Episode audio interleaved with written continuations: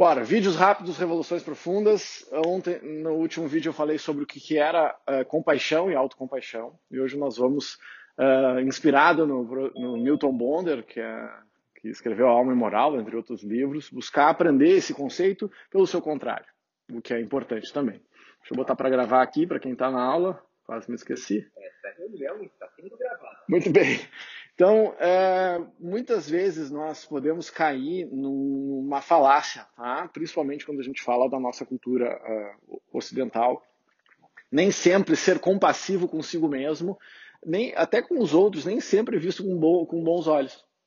Porque pode acabar fazendo com que eu pense que a compassividade, ou ter compaixão, o que é compaixão? Lembra do conceito? É o amor frente à dor eu, na busca dessa autocompaixão, eu ser muito indulgente, eu me acomodar, eu ficar, eu descansar, é um erro muito comum. Mas isso é um erro que vocês não vão cometer mais porque vocês estão estudando. Né? E quem estuda entende porque a, adquire mais conhecimento. Né? Então, essa, essa falácia, a forma errada de compreender o amor frente à dor, que é, tem muito mais a ver com coragem do que qualquer outra coisa, eh, quem estuda e compreende não comete mais esse equívoco né, em época de fake news, ficar espalhando conceitos equivocados. Tá? Então, a autocompaixão, na realidade, ele é um antídoto para a autopiedade.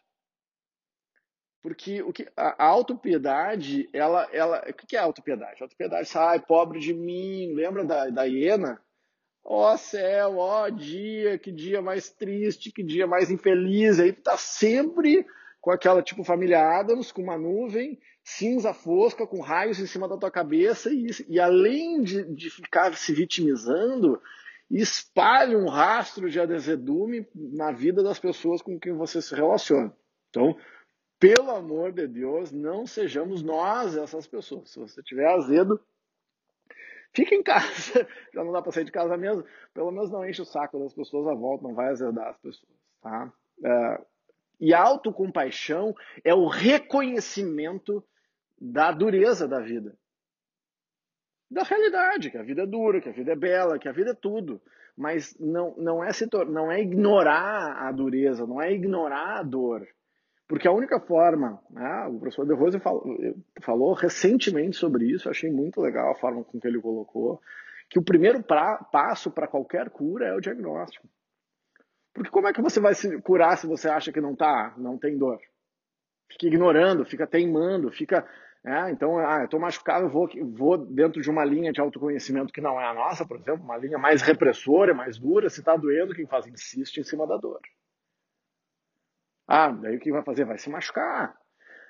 A nossa proposta de autoconhecimento, ela vem muito mais da coragem, do amor, da, de encarar a vida como ela é e buscar ver a vida de uma maneira mais positiva, mas não é essa vida positiva complacente, autopiedosa, que está tudo bem, sabe, que tem uma atitude caricata e esquizoide muitas vezes, de uma gratidão superficial e que não é verdadeira. Então a autocompaixão, ela tem a ver com gratidão, com uma forma de ser e estar no mundo.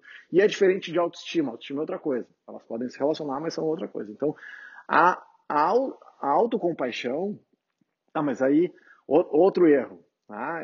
Que as, e, tudo que eu estou trazendo para vocês aqui está lestrado em pesquisa. Tá? O, o, principal estudioso disso hoje é o Germer, que fala sobre mindfulness e compaixão. Tá? Tem pós-doc nisso. Quem quiser referência já está lá no nosso, nas nossas indicações. Então tem muita pesquisa aqui mostrando que as pessoas que desenvolvem essa atitude de mais amor por si próprio, apesar de poder parecer paradoxal, elas não se tornam egoístas, pelo contrário. Uma diferença básica é que elas não encaram o fracasso como o fim do mundo. Elas encaram o fracasso como uma forma de aprender. Isso é encarar a vida como ela é. Isso é ter compaixão. Você errei. Tá, beleza. O que eu vou aprender com isso? E aprende e toca a ficha. Senão eu fico vinculando, eu fico. Daí eu. Ah, errei. Isso lembra de patente, o insucesso em uma etapa faz que a gente não evolua. Encarar a verdade nua e crua é saber que os tropeços, as pedras, as, as intempéries da vida são a vida.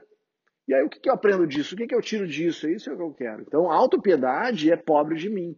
A autocompaixão é reconhecer a dor. A gente está falando aqui de compaixão, principalmente nesse momento mais complicado que a gente está vivendo. Reconhecer para curar, reconhecer para mudar, ou reconhecer para compreender e saber que em alguns momentos a gente não vai conseguir mudar aquilo que está acontecendo, mas a gente vai conseguir mudar a nossa atitude. Então, o foco do mimimi autopiedoso é o problema, é a solução. É, são aquelas pessoas, e aquelas pessoas, eu estou falando de nós, tá? Não, não tira o teu da reta. É assim, qualquer coisa que tu diz, ah, mas é que. Sempre que você ouvir essa frase, você começar essa frase dessa forma, para tudo e faz um exame de consciência. Alguém, te, vem, alguém vem te dizer alguma coisa, é, mas é que, seja lá o que você vai dizer depois, você já está botando a pessoa para baixo. Parte do pressuposto, seja um pouco mais humilde. A pessoa te fez uma proposta. Mas deixa eu ver se eu entendi. Traz primeiro a responsabilidade, vê se você entendeu o que a criatura te disse. Apoia a pessoa, nem sempre a gente precisa apoiar a ideia, mas a gente pode apoiar a pessoa. Não precisa concordar para apoiar a pessoa. E aí eu, eu, vou, eu vou fazendo distinções. Eu sou duro com o problema, mas leve com a pessoa. Só deixa eu entender. Bom, compreendi. Sabe, acho que é boa iniciativa, eu não faria. Acho que pode dar. E aí você muda a forma de tratar, você vai ter compaixão. Uma coisa que eu aprendi é que não existe pergunta idiota. Acho que até existe, tá? Mas pergunta idiota é só você que acha ela idiota. A pessoa que pergunta não acha. Por sinal, em tese, né? Estamos falando de pessoas razoáveis, não acham que é. Então a gente põe na perspectiva, independentemente, eh, as pessoas não têm obrigação de saber o que a gente sabe nas áreas que a gente sabe. Então, eu vou lá, vou conversar com ela sobre arquitetura, vou ficar quieto, encho ela de perguntas sobre um monte de coisa, porque eu não entendo nada. Então, sobre arquitetura, eu sou aluno, filho, eu vou aprender, né? Vou, vou, é a minha referência, eu tenho pessoas que eu confio para falar sobre esses assuntos.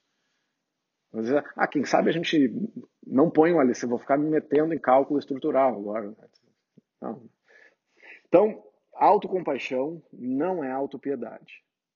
Autocompaixão é encarar e enfrentar, é desenvolver a habilidade de enfrentar os problemas difíceis. Porque muitas das pessoas que vivem com essa, com essa característica, uma atitude esquizoide, ocidental de gratidão, não a têm.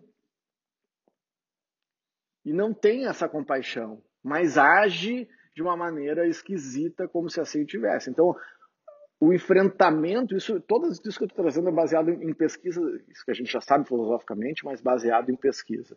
Então, as pessoas que desenvolvem essa habilidade, que é o famoso livro lá da Carol Dweck, que é o mindset, que é um mindset de prosperidade, um mindset de crescimento, elas são muito, têm muita compaixão e autocompaixão, porque elas encaram tudo o que acontece na vida como um professor.